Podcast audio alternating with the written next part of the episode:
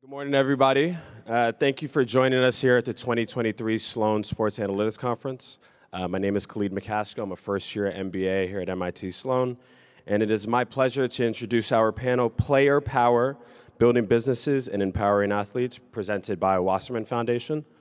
Our panelists, Michael Rubin, CEO of Fanatics, Tamika Tremaglio, Executive Director of the NBPA, DeMaurice Smith, Executive Director of the NFLPA, and uh, our panel will be moderated by Jessica Gelman from Kraft Analytics Group.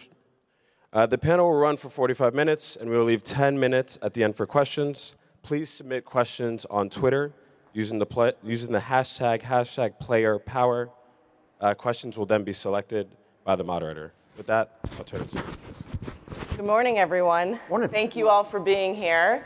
I'm very excited about this panel. Uh, in prepping and learning about all of the initiatives that you're undertaking, uh, I've come to understand just how much the shift or shift there has been for players uh, across the sports ecosystem, and all of you have been major players in this.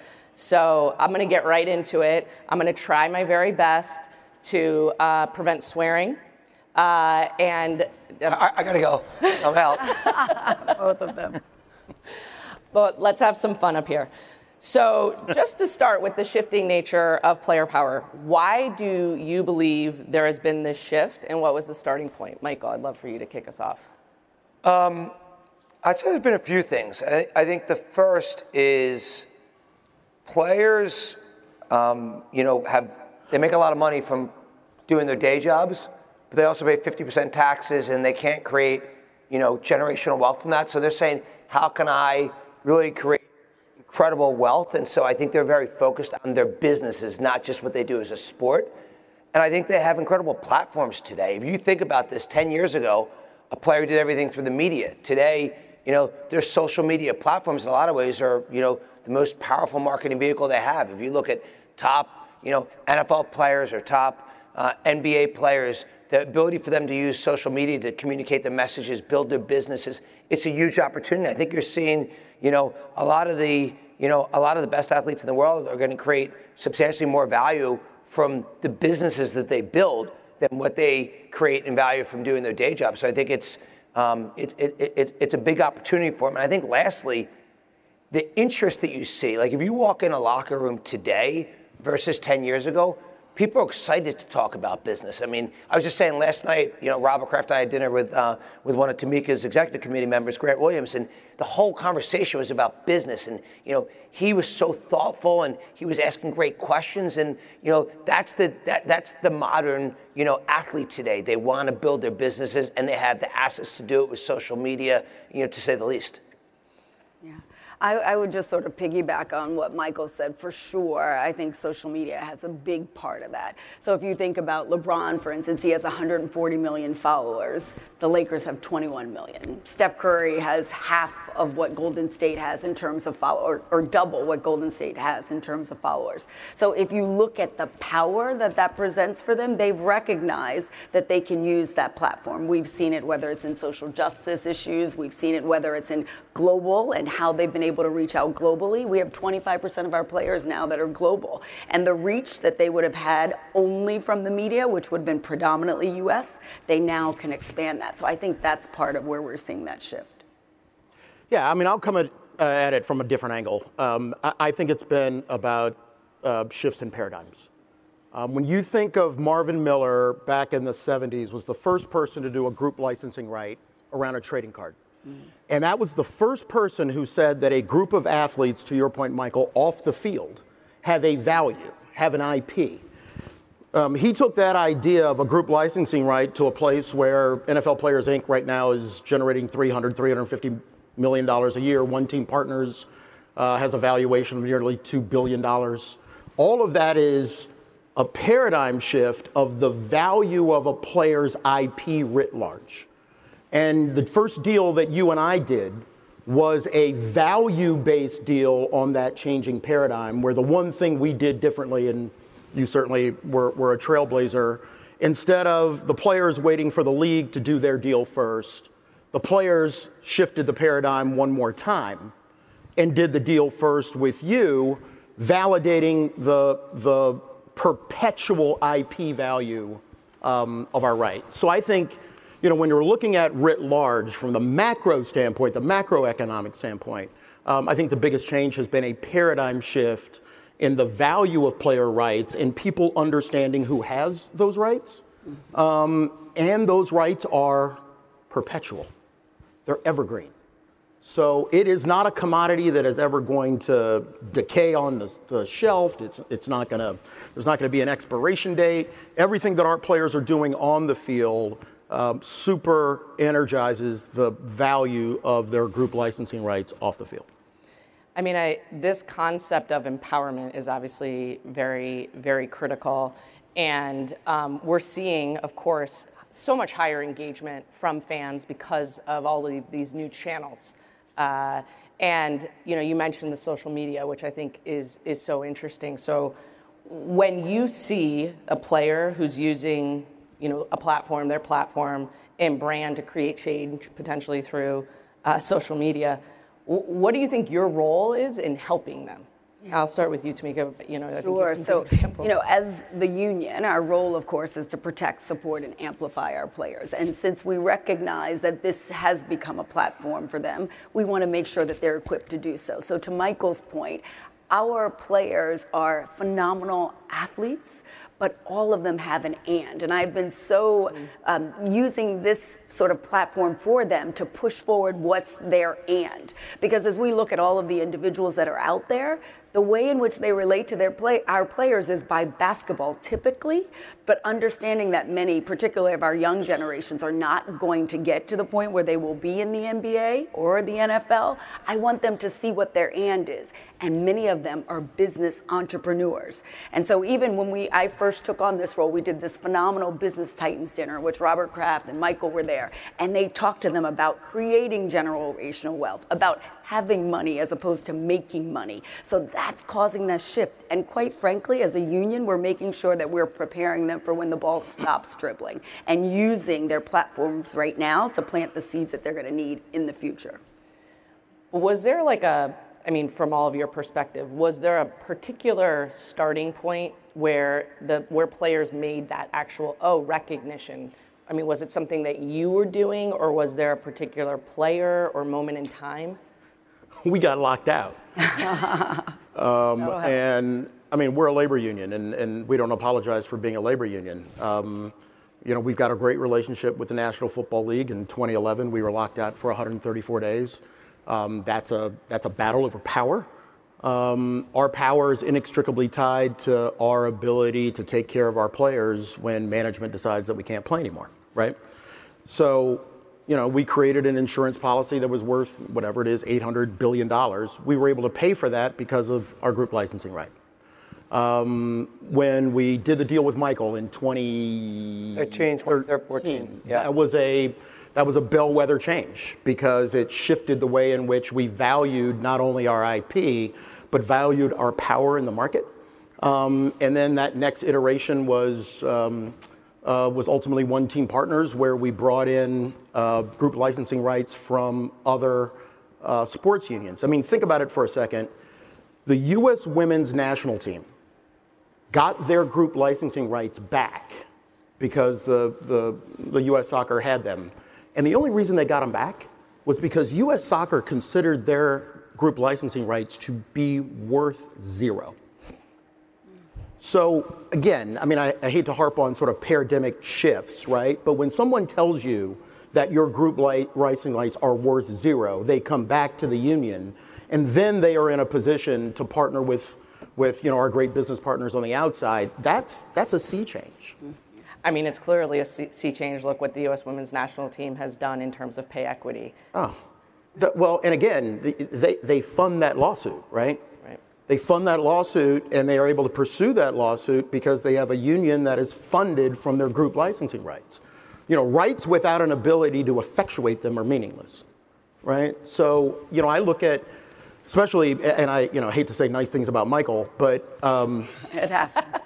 It happens. Um, Meek and I committed to just make fun of you the whole time. I figured, it's, figured it's coming. Figured it's coming. giving you like 10 minutes of a moratorium before But no curse words. Um, I'm going to curse you. You're more proper than me.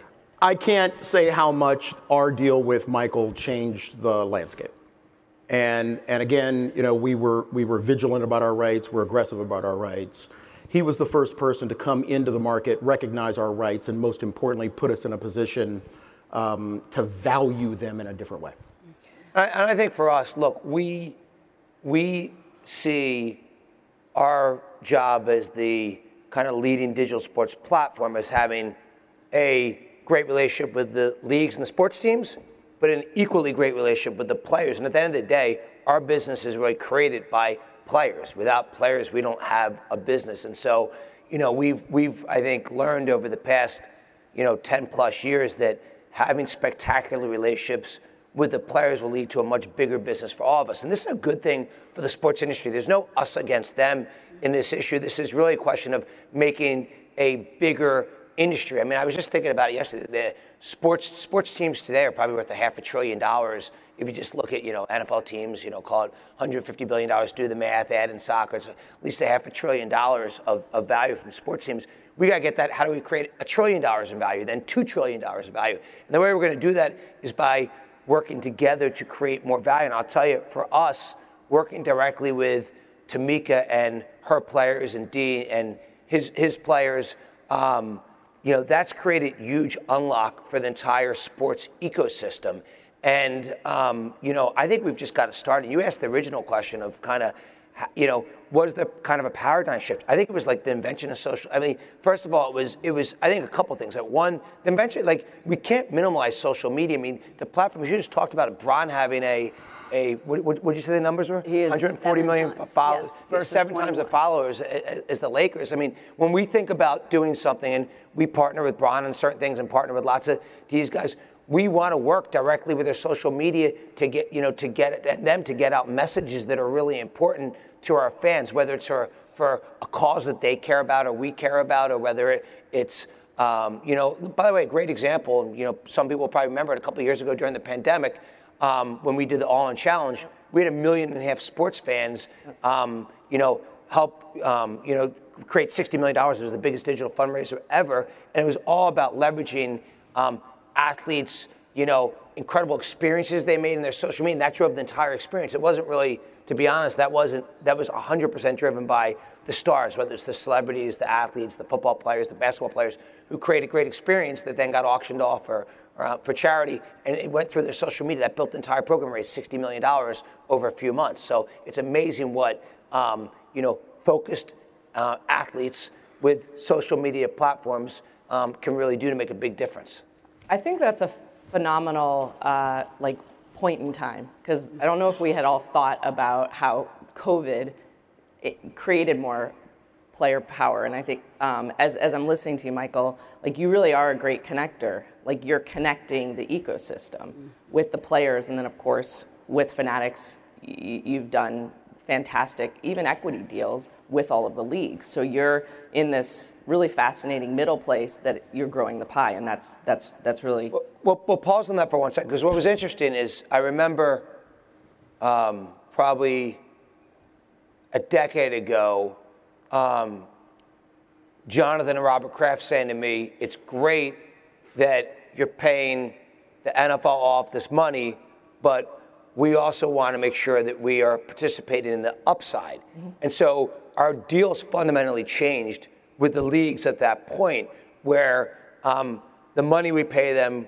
what couldn't be the only compensation. They need to kind of be our partners in the business. But when we did that, what that also led to saying is, wait a second, we need to do that with the players as well because if we don't have both sides in our business, we have no business. And so when we bought Mitchell and Ness just a year ago, um, and we got, you know, it was a, you know, look, it's, I'll be public about this. It was a company with, uh, um, you know, called, you know, we bought it for four or five times its, its, its profit, put a little bit of debt on it. So the equity check to buy it was like two or three times profit. So it was a really attractive investment. And our company wanted to do 100% itself. But I said, I actually want to bring in the best athletes in different sports to be our partner. So we brought in, you know, Joel Embiid and James Harden and KD and LeBron James and, and Chris Paul and Devin Booker and CJ McCollum. And we want these guys and Odell Beckham and, and, and then we had a bunch of, you know, and we had Jay Z and Kevin Hart. We want the people that could help make the brand. And so today we own maybe three quarters of the business, but the business is going to be that much more valuable because the people, and by the way, they put the money in exactly the same way we did. It was all heads up investing, but they're helping to make the business more valuable. So we very much believe we'd rather own, you know, you know, a smaller piece of a much bigger business. And so having both the leagues and the players as our partners has created a lot of value. And today, just to give you real math, um, the leagues and players probably own a five or six billion dollar stake of our companies. You know, so this is not small dollars here, and you know, and, and and what I see today when I walk into a, you know, when I walk into a locker room, it's not, you know, people aren't looking to BS with me. Look, hey, how can I get in that deal?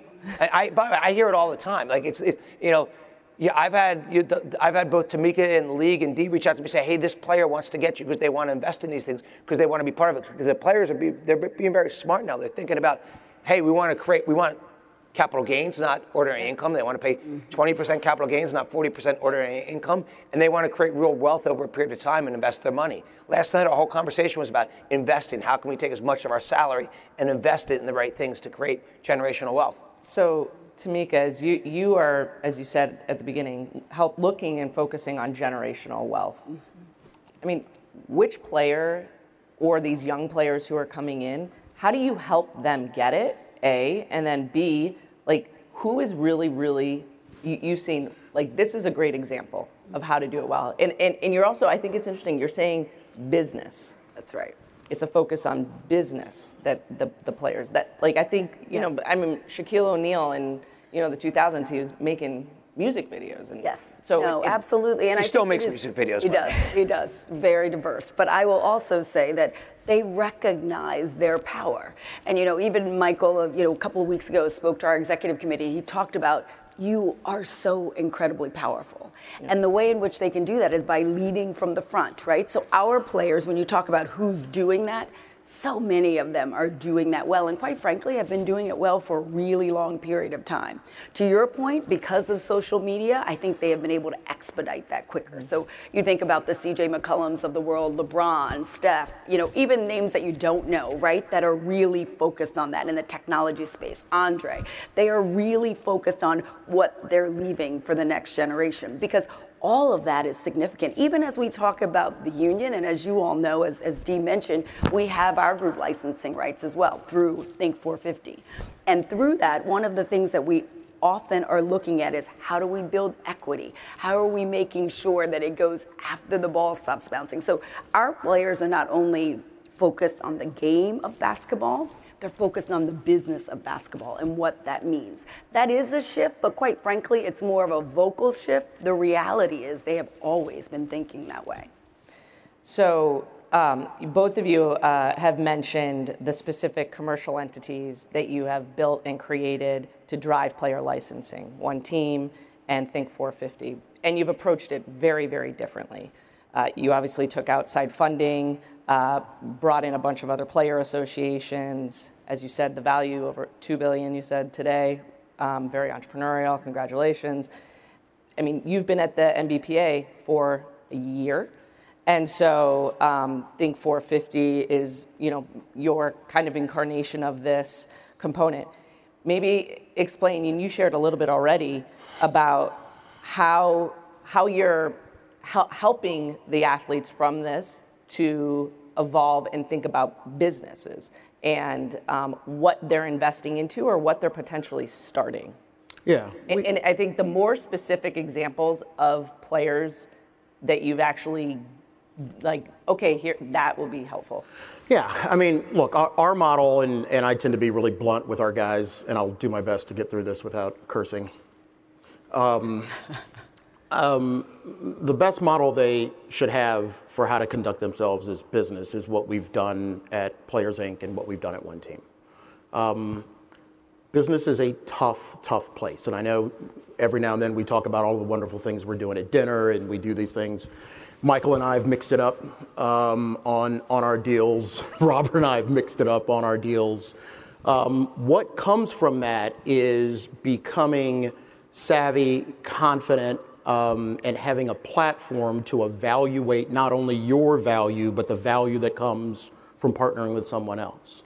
Um, so, what we try to do, and, and, and, what's been successful for us, is um, understanding this business in, in, for, for all of the good and for all of the bad that it is. And it means for certainly the young business people out there, if, if anybody wants to tell you that this is some sort of sing-songy, it's all to be great, well, you know, pack a lunch. Um, um, because it's, it's, it, you're going to find out that while you can do great things, sometimes you have to somehow get through the door first.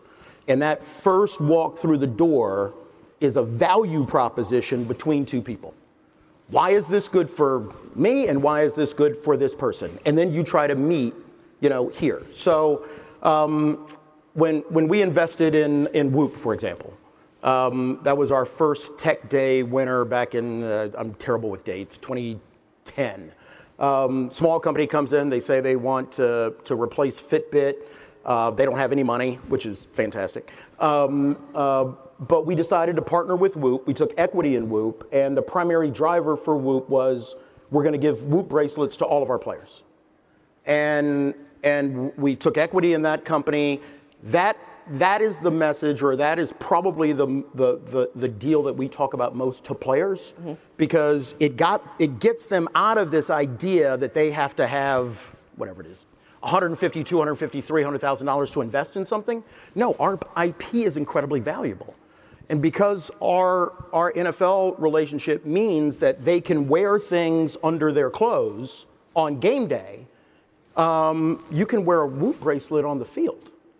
So all of a sudden, we realize we've got this huge input of, of value, um, and we have our players grow from it. So, I mean, it's that, you know, Jessica, it's that two, it's that two-pronged understanding of what this is, but also realizing what your value is and what you can invest into this to make it better. I mean, I have to ask in this case, especially with Whoop, where they're now having access to the uh, NFL players, you know, actual uh, data. Yep. H- how do you manage that component and ensure those those that data privacy rights? That's one of the reasons we went with them. The first deal with was that we control their access to player data. Wow. Oh yeah when I say that we're a union, we're a badass union, yeah. right? And and we believe there he goes. we believe in we believe in protecting himself. our players' rights, and certainly we believe in, in in good deals. But what was most attractive to us with that partnership was the individual player and the union being able to govern exactly where that data goes. Yeah, that's, that's uh, I mean, it's incredibly valuable data, and I, of course, would encourage you to think about how to monetize that. Um, so, and, and, and so with Think 450, can you share some of the, the partnerships that you've done over the past year or so that, and how they're different, how you're partnering and thinking differently um, in scale? Yes, so you're right on point. First of all, Dee, I think, said the fact that we have our group licensing has been a game changer, right? So in 2017, it hasn't been that long, we have our group licensing. That does give you the power as a player to make decisions, to not sort of have to settle as historically you may have felt like you had to do because you didn't have the capital, right? It's changed the game.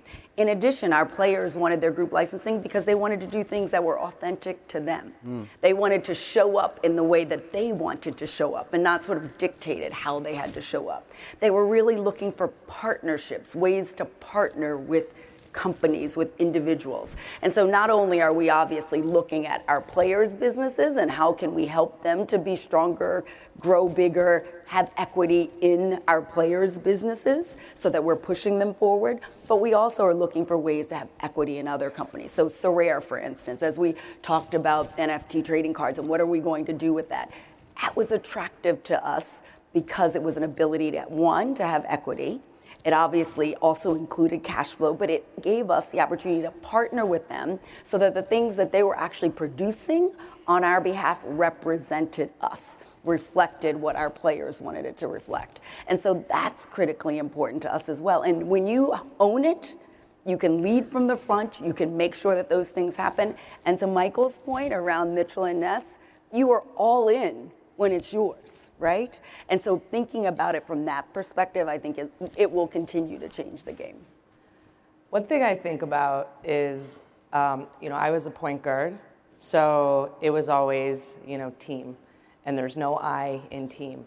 How do we ensure that the players are still focused on the team aspect, even as they're building out their businesses and their brands? And I think, you know, Michael, as a one-time team owner, maybe you can like provide some perspective on that. Yeah, well, I think they're doing both. I think first thing is they're winning as a team. I mean, I look at what Dee and Tamika have done with their unions and the way they keep moving them forward from a business perspective and doing bigger and better deals as a union. And by the way, just in what we did in the last two years, we created a trading card company together yeah. where each of, each of their unions have made hundreds of millions of dollars already, and we, we were just starting. Okay, and we haven't, you know, yeah. you know, I think you know the innovation that's going to happen in the collectibles industry over the next few years is going to be mind-boggling to collectors and so exciting. At the same time, um, what's happening is the individual players or the members of the union are getting so much more sophisticated by watching the unions advance, and that's helping them from a business perspective individually. And like, look, I love to study. You can look at, you know, look at the biggest, you know, stars in United sport. You look at LeBron. Forget about everything he's done on the court. Look at what he's done from a business perspective. He's created a very successful media company. You know, Blaze. He's got a, a ch- chicken. I mean, this guy's got business after business that's you know created hundreds of millions of dollars of value for himself. Look at Tom Brady in football and all no, the value. No, not going to look at him. Yeah, yeah. I, I know it hurts you to look at such a studly man versus yourself. Um, but you know, look look at Tommy and you know the, the value he's created, and then you look. But what you look is they're all you know everyone's learning from each other, and so I like that the unions win as a team, and that the players are learning from that and then taking that individually. I will say the thing that's most amazing to me. There's not a day that goes by now where you know a current player in the NBA and the NFL and in, in baseball's hitting me up. You know, I'm getting a DM from saying, hey, can you help me think this through? I'm getting questions all the time because they, they want to be students of business because they, they realize, you know, I think 10 or 20 years ago, people thought if they, you know, if they were just really successful as an athlete, maybe 20 years ago that was enough. Now they're saying, no, that's my that's my platform to do so much more. And I think it helps every which way. It makes the league stronger because stronger players makes the league stronger. The leagues make the players stronger. Everyone's making each other stronger. So I don't think it's a team or not team here. I think it's they're winning as teams, they're winning as you know partnerships, and they're winning as individuals. And I think that's great. Well, I think what, and, and Tamika knows this, one thing that we have to preach within our own ecosystems is team. Yeah. Um, yeah, there's no I in team, but there is an M and an E, as my coach would say. Um, what we have to do is make sure that while you have your brand as an individual, you are also adding value to our, our, our team through our group collectibles. And, and so, you know, if you want to use six or more players in the National Football League, you have to do a deal with, with us. If you want to use players in a group, uh, you have to do a deal with, with um, Think 450 what we do, um, and I'm sure Tamika does it in a much nicer way than, than I do, is just remind. I can confirm that, by the way. Yeah, yeah. Well, you know, uh, it's a tough business. Um, but you know, you take a guy like Tom Brady, who's well, frankly, Tom Brady, right? Um, Tom, Tom's a union Tom Brady. And, and yes, you know, he makes money off of his number one jersey sales year after year after year after year. Um, but Tom also knows that he is a part of a group licensing right in a, in a wonderful company called Fanatics. And the way that we teach team or reinforce team is, you know, your union owns equity in this company. So no one is an, no one is a flyer. No one is on a one-off. Everybody can win both collectively and individually. And as long as you do that, you know, reinforce that value proposition. Um, I will say, um, you know, talk a little bit about headwinds. Mm. I do worry a little bit about that given the change in NIL mm. um, coming forward. Um, it'll be obviously for, for somebody hopefully younger uh, who has my job um, in, a, in a year or so. But I do believe that that could be a significant headwind because we've never had to deal with um, that type of, of athlete who might have a different journey um, than, than before, and, and whether we've never really had an issue of somebody trying to opt out of the group licensing right. Um, you know, whenever it did happen, they walked out the back door, and I'm just saying stuff happens. Stuff happens. I don't know, just fall down, stuff happens. Um, but I think what's going to be interesting is how we, you cultivate that sense of team in the next 10 years in an ecosystem that looks dramatically different than it does now? Well, the thing is for us, by the way, we have, if you really think about this, both in all of the apparel we make, so we make, you know, all the NFL jerseys Yeah. that have Nike's name are made by Fanatics. We make all those Nike jerseys. We make lots of NBA jerseys. We make all the baseball jerseys. So we have deals collectively with the unions in apparel, jerseys, also in trading cards where we make all the trading cards, and we'll make the trading cards over time. But then we have 3,000 individual deals with athletes, both to sign memorabilia in our memorabilia business, in trading cards. We have marketing deals with these athletes. And college. Right. And, and college has become very significant. So my point is, Yeah. we're doing it as a team and we're doing it individually, and that's the business model. Look, that's why that's why we agreed to do the, the college the deal, right? Because I like the idea of introducing to the college athlete this idea of group licensing right. Mm-hmm. And and yes, it's a great deal for us, but philosophically, the reason why I agreed to do that deal was exactly that, to try to cultivate this idea of group licensing right on a college level. And I think from our perspective, I am incredibly fortunate that our it is never lost on our players that they are standing on the shoulders of giants. I mean, real giants, right? And so they recognize that the people who've come before them made incredible sacrifices. So even giving back, you know, to the ABA, making sure that they're taken care of, making sure that our retired players are taken care of. So they get the importance of the collective. You are certainly right, Dee, that there will be challenges, but I, I do think I have an incredibly generous and empathetic group that recognizes how important that is. So I, I think we should fare well, but it is something that we're going to constantly have to remind them of for certain. I know Dee's like, yeah, she might be naive because individuals always, but I also appreciate that they do recognize that it took a lot to get to where they are. Yeah, I mean, look, we, we have a, our entire business is shifting, I think, much faster over the next, over the last two years and the next 10 years. I think there's more seismic waves in our business um, within the next five years than there has been in the last 50. Um, I mean, when I took the job, there was no Instagram, right? um, which is terrifying. And we're talking about the power of social media. W- what is that thing going to be in 10, you know, in 10 years? And I think, um, you know, these challenges, um, I, you know, I just don't have answers to. We don't have answers to. There's going to be mass consolidation, for example, in the agent market. We're seeing it right now. Um, and that is going to have a significant impact on our business.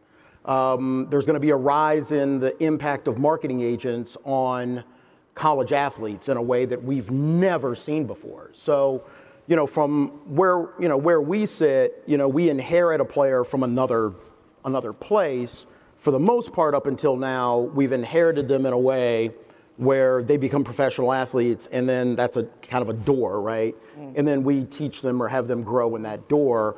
What's happening now is that door has several or more doors before they get to us. And I think how we navigate this space over the next five, ten years is going to be really, really interesting. Um, what you that comment that you made about the consolidation of the agent market. I mean, Look, we have 850 uh, certified contract advisors. I mean, we were the first union to start certifying advisors, I think, in 1975 or something like that. Out of that 850 agents, probably 130 of them have an active um, NFL player.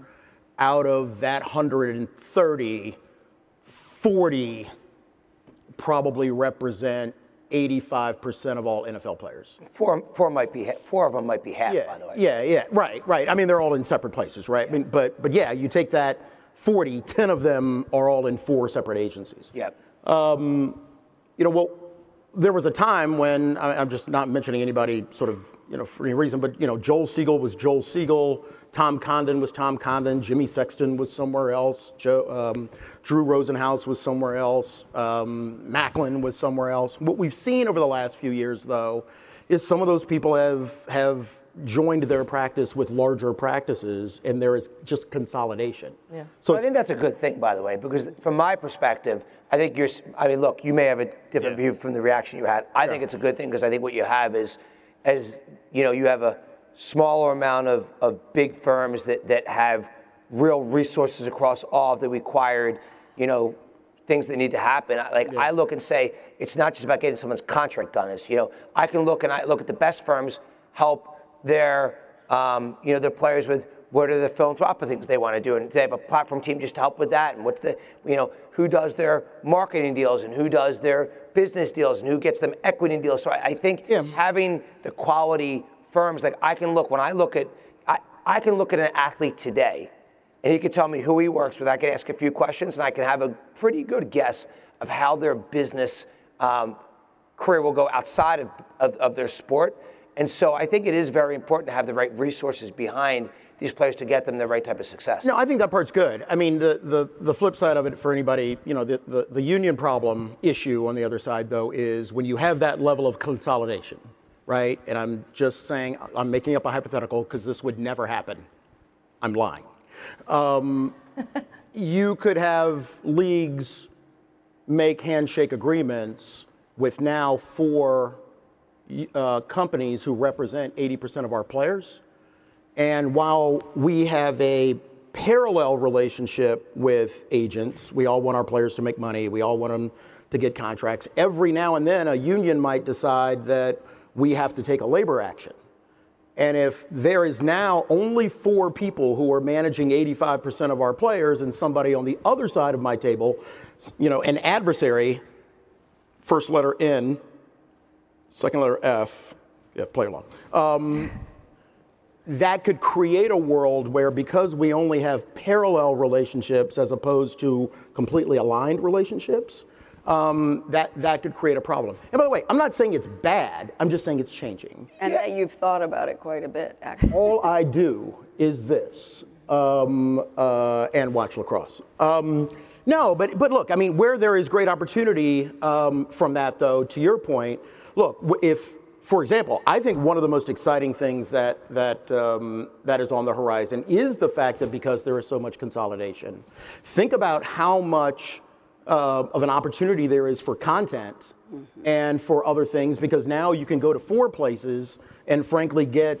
80, 80 um, NFL players to, to around different things to do. I think that's fantastic from a business. Look, the, re- the reality is in business, nothing is ever just like straightforward, and 100%. easy. No. And there's always pros and cons to 100%. everything. Yeah. I think there'll be more pros than cons to consolidation because I think the athletes and players will be um, better represented if the talented agents that get more resources across a different spectrum of things. Look, if someone's a, a one-person shop, it's going to be harder for them to be an expert. It's like it's like someone trying to create an e-commerce store against Fanatics. I mean, we have we own 1.3 billion dollars of inventory that we regionally distribute throughout the world. You know, we, we have a structural advantage. I think the bigger agencies, you know, should have structural advantages. Right. So you point out some weaknesses, but that's just that's business. No, it's just business. Yeah, but remember, we have two sets of agents, right? Um, so ju- just for the folks and for the students, so we're not talking past each other. We have contract advisors. And when I'm talking about consolidation in the market, I'm talking about consolidation in the market for the individuals who are doing their team contracts.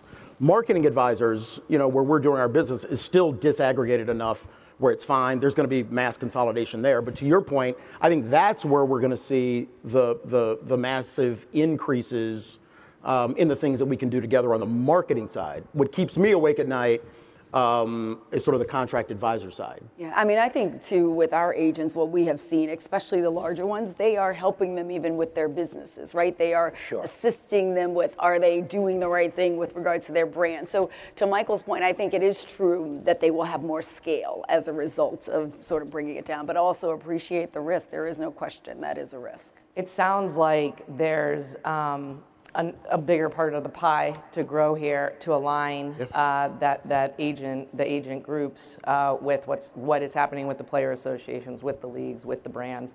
Um, so you know, Michael, the great collaborator, collaborator, you're up.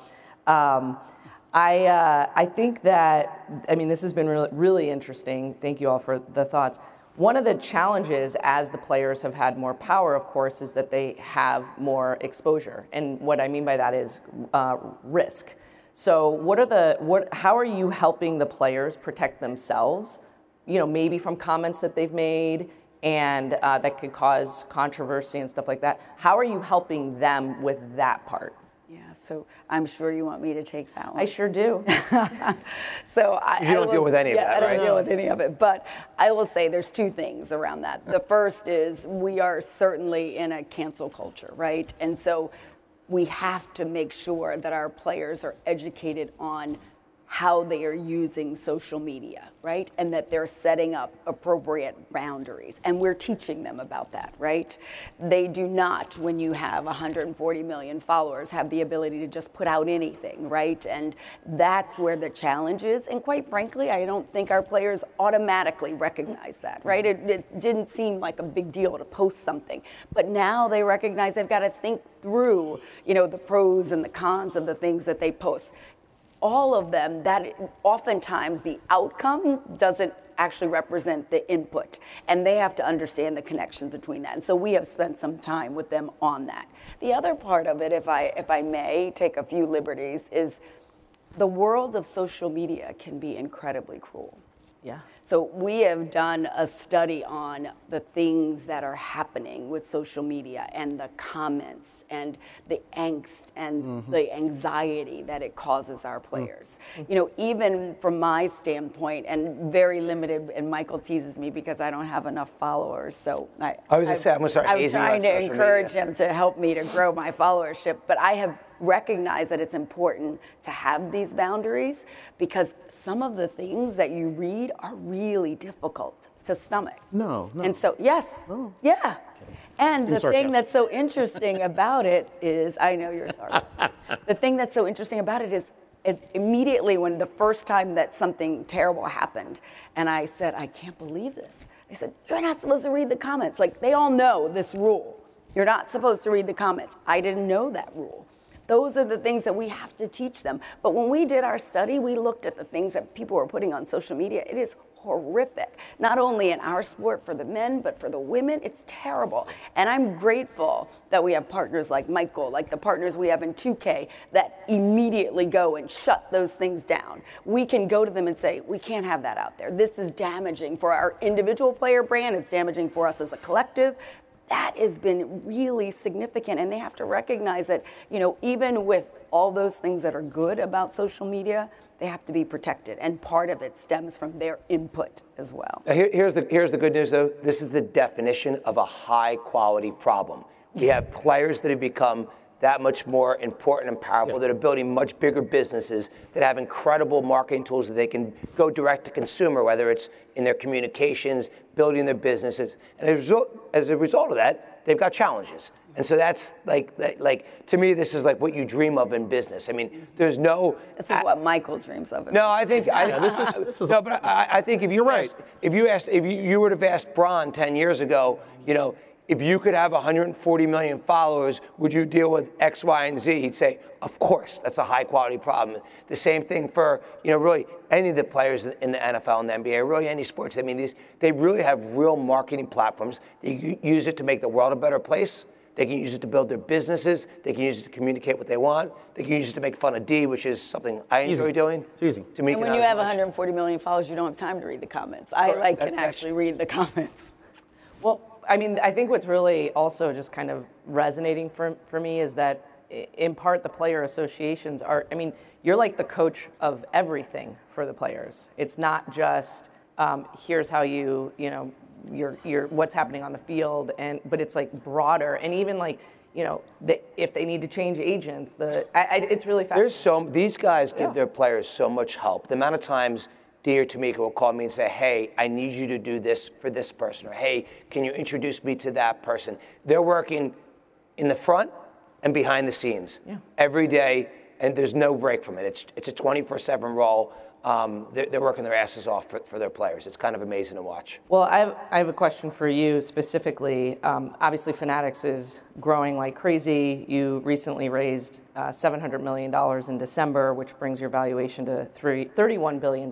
Congratulations. So, what is next for Fanatics, and how does it connect to player empowerment? Yeah, for us, we're in three primary businesses today. The business we started in, which is, is really merchandise, we call it commerce. We, that's a that's a 6.3 billion dollar business this year. Um, you know that business has tremendous growth ahead of it. We have, you know, it's mostly e-commerce, but we own 1,300 Lids stores. We have, um, you know, we own Mitchell Ness. We have, you know, we have multiple brands, but the, the biggest business is the Fanatics website, the NFL shop, the NBA store, et cetera. Uh, we have great growth ahead there. We have our, our collectibles and trading card business, which we've only been in now for a little more than a year, and, and I couldn't be more bullish about the product innovation, the market innovation. We think there's great growth there. And then we just started in gambling. Uh, we actually took our first bets um, from mobile gaming yesterday in Tennessee, and uh, we're very ambitious in that area. So really what we think about is creating the only digital sports platform and really giving the digital sports fan anything they'd want to do. Uh, and so we love the three businesses we're in.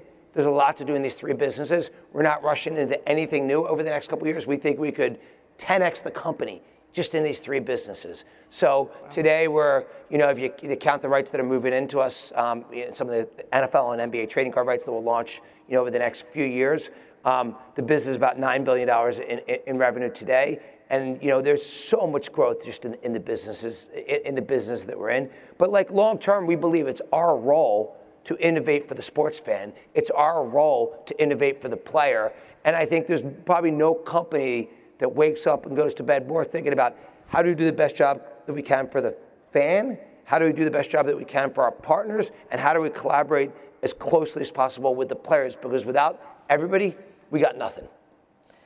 Yeah, and I think there's some there's some um, there's some interactivity that you're thinking about too um, around loyalty maybe and yeah no look we're gonna you know I, I don't think it's secret at this point we we think um, we have a chance to create a loyalty program that you know every real sports fan will die to be a part of. When you think about all the assets that we have at Fanatics, we have not only the three businesses, we have early access to trading cards and quick delivery merchandise and first releases of products and you know better odds in gaming and we have you know access we have deals with 3000 athletes and we can create dinners and we can create experiences and we can create you know you know, you know, we're, we're launching. There's so many things that we're to do within our loyalty program. So our goal is to have, you know, Fanatics have a multi-tiered loyalty program that um, really gives incredible experiences to fans. It's something we're very focused on. Think about like a company I look at with great admiration is American Express. They have multiple tiers of credit cards and multiple tiers of loyalty, and they do a good job with that. And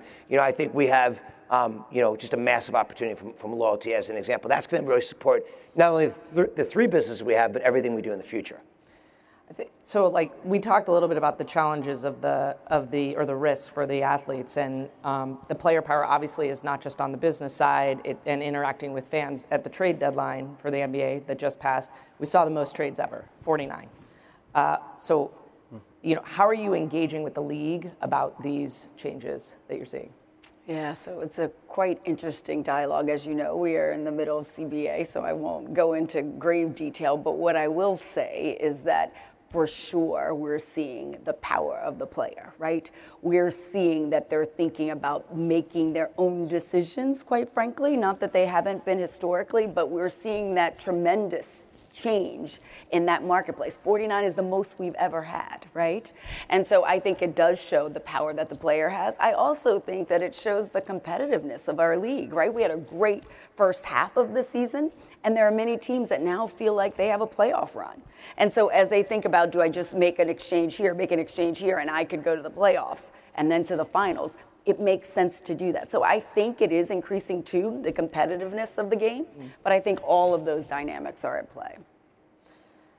Uh, so as you guys are looking into the future, um, what what is the innovation that you're hoping to drive? Whether that's you know fan engagement or technology, like that that you you are most excited about.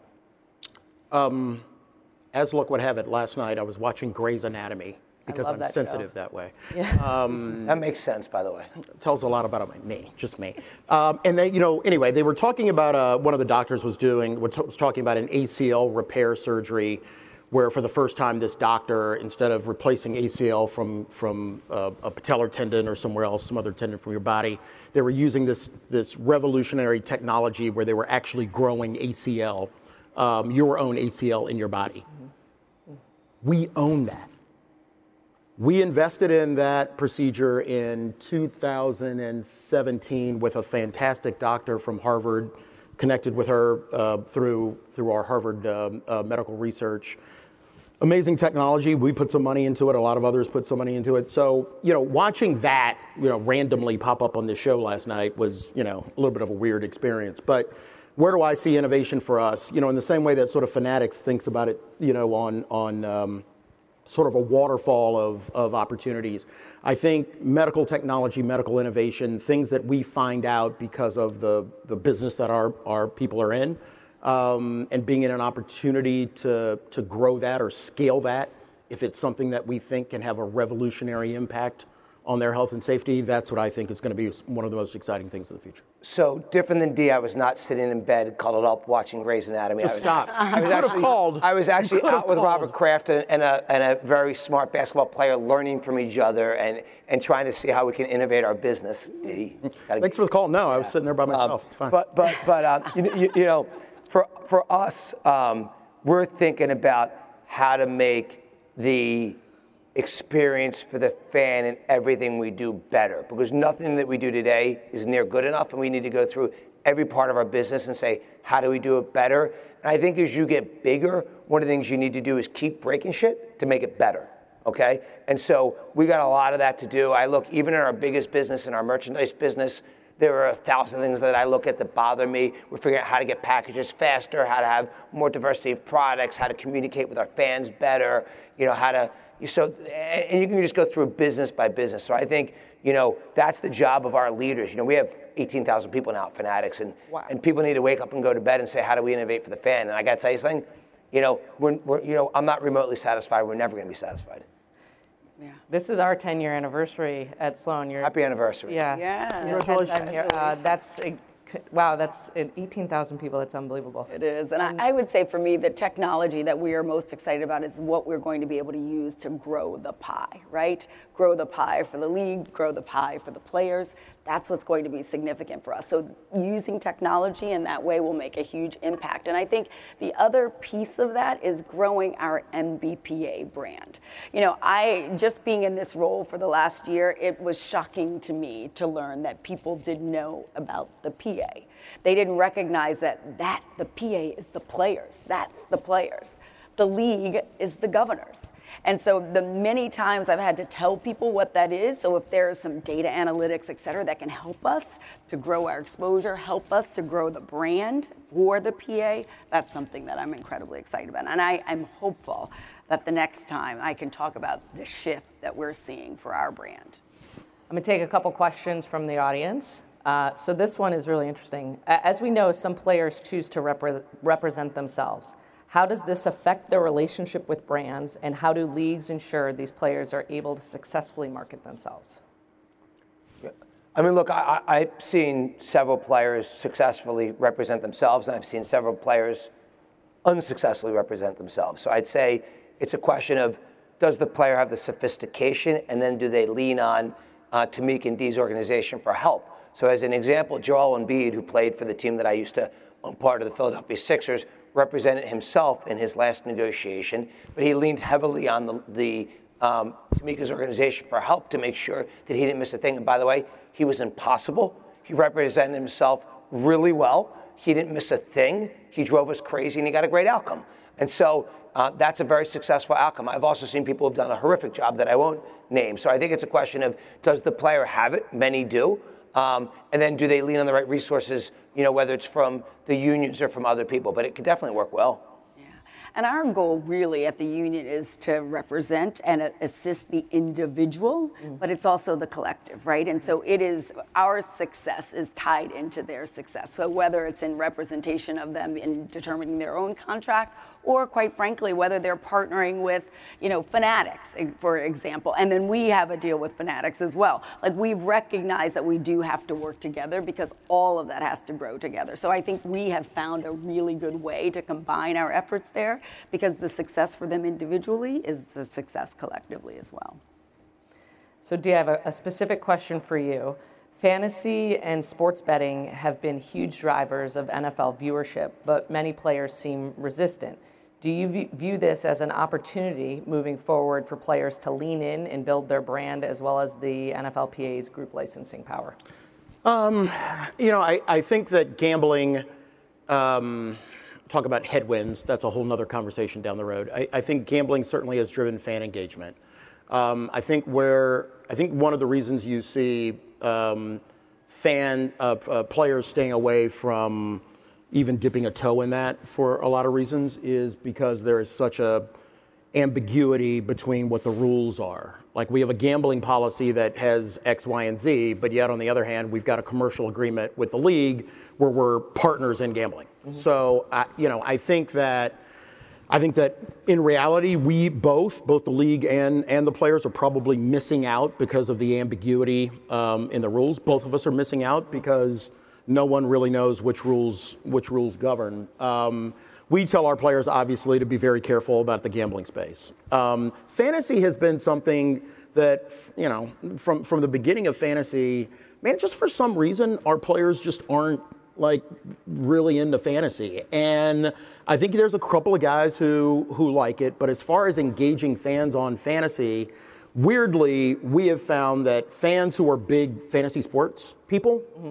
Really don't like real athletes being involved. I think part of the fantasy thing is you are the GM, you're the coach, you're the person making the decisions. And this idea that you would have an active player like advising you on those things kind of is a buzzkill. Um, so, I, you know, again, it, it's a growing category for us, but going back to the gambling piece, I think that's why there is such a hesitancy to, to, to even do it. I mean, we're, we're working through a morass of an issue right now, you know, between the league and us on where does the gambling policy start and where does the mm-hmm. commercial uh, um, uh, agreement begin. But you know, that's the wonderful vagaries for boring lawyers, right? So here's another one. Uh, maybe Tamika, you could you could uh, take this one. Uh, what are the specific ways you are curating educational space sorry, spaces to teach your athletes how to manage their money and build their platforms? Oh, that's a great question. And you know, that's finances near and dear to my heart. So, you know, in addition to, we have our chief of player engagement here, Krista Chen, they are looking at how do we make sure that they can relate? How can they be engaged in terms of understanding finances? And again, as I started today, the difference between making money and having money, right? That's significant for them. So we have the experts come in and talk to them about that. Even at our Business Titan dinner, we had the CEO from Goldman Sachs, David Solomon, who came in and talked to them about that. I have also learned from our players that they love hearing from the governors. They want to hear how they've made money. They want to hear what are the things that they're doing. So practical application has also been significant. It's one thing to sort of teach them about credits and debits because they actually have people that are doing that, but they need to know how to ask the right questions. And so we're preparing them such that they can ask the right questions, but they also need to be able to relate. And part of their educational experience, from my perspective, is the exposure. Way, and being able to meet with people like Michael gives you that. I was to say, Jess, within, so Tamika took her job, I think, last January. Dee called me up and said, Hey, I'd like you to meet a good friend of mine. Can we come see you?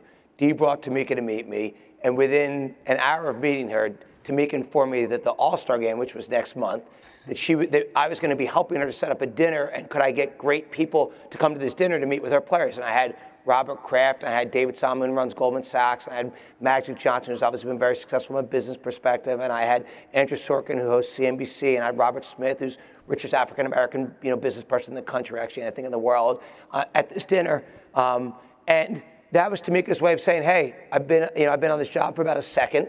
I've known you for about an hour, and by the way, I need you to help get great people to meet, meet with our players." And I get calls like that from Tamika, from Dee all the time saying, how do we foster this learning? And that just makes everyone smarter, everyone better. By the way, I get a lot from that too because I'm learning, I'm listening to these discussions, I'm taking takeaways from fanatics. And so every one of these are great two-way interactions. Yeah, not, I will know, also say, Michael for sure leads from the front, right? Mm-hmm. You know, one of the reasons that we are in business with them is because they're innovative, but also that they're a partner in every sense of the word he understands what our objectives are and he helps me to make sure that that's happening right? He also exhibits the same values that our players exhibit. So when they think about what can they do to give back to the community when they think about social justice michael is in there. When they think about you know philanthropy michael is in there. Those are the traits that we want. And so teaming up with partners because we get to choose who we want to do work with right? That's why we have our group licensing.